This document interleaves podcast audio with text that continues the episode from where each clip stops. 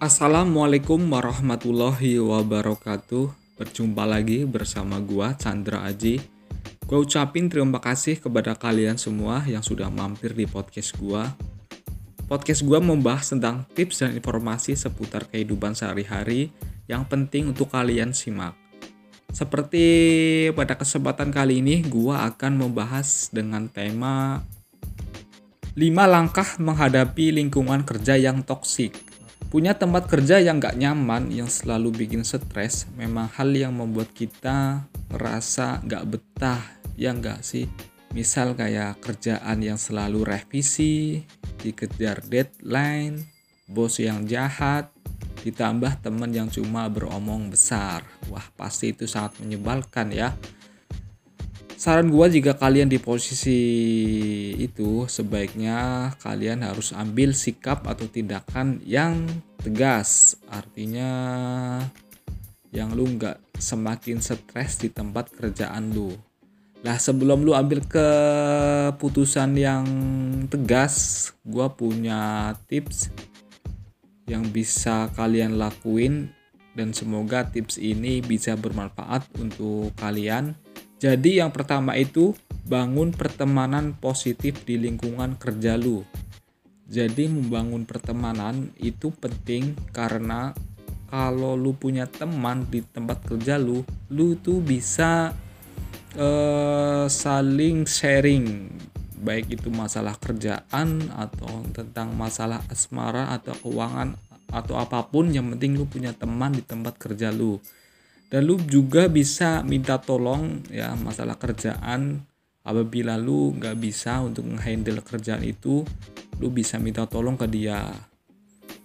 Dan lu bisa saling dukung juga tuh kalau lu punya teman yang enak, kalau lu punya teman yang dekat di kerjaan lu. Terus yang kedua, buat batasan yang jelas. Jadi artinya lu harus punya batasan, kapan lu harus kerja, kapan lu harus bersama keluarga, ya kan, jangan dicampur adukan. Jadi lu harus bersifat profesional, waktunya kerja yang kerja, waktunya di rumah ya di rumah. Yang ketiga, jangan biarkan diri lu tuh depresi atau stres. Jangan sampai lu terus-terusan depresi atau stres di kerjaan lu. Nah, untuk menanggulanginya lu bisa coba dengan olahraga, karena pada saat lu olahraga dan keluar keringat, tubuh lu itu ngeluarin atau ngelepasin endorfin yang merupakan bahan kimia yang melawan stres dan dan memicu perasaan positif. Jadi lu bisa lakuin olahraga di sela-sela kerjaan lu, pada saat lu break istirahat atau di hari libur lu. Yang keempat, jadi pembuat perubahan.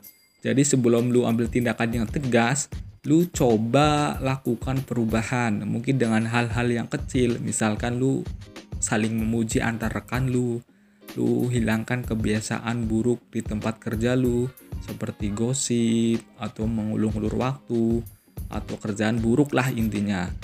Terus yang kelima, yaitu rencana strategi untuk resign. Lah, ini yang maksud gua tindakan yang tegas. Jika lu sudah bersabar dan mencoba semua saran gua di atas, lu bisa lakuin strategi untuk resign.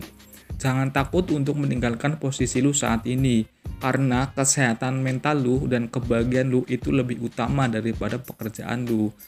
Sekian dari gua, follow dan share ke medsos kalian kalau emang kalian suka dan podcast ini bermanfaat.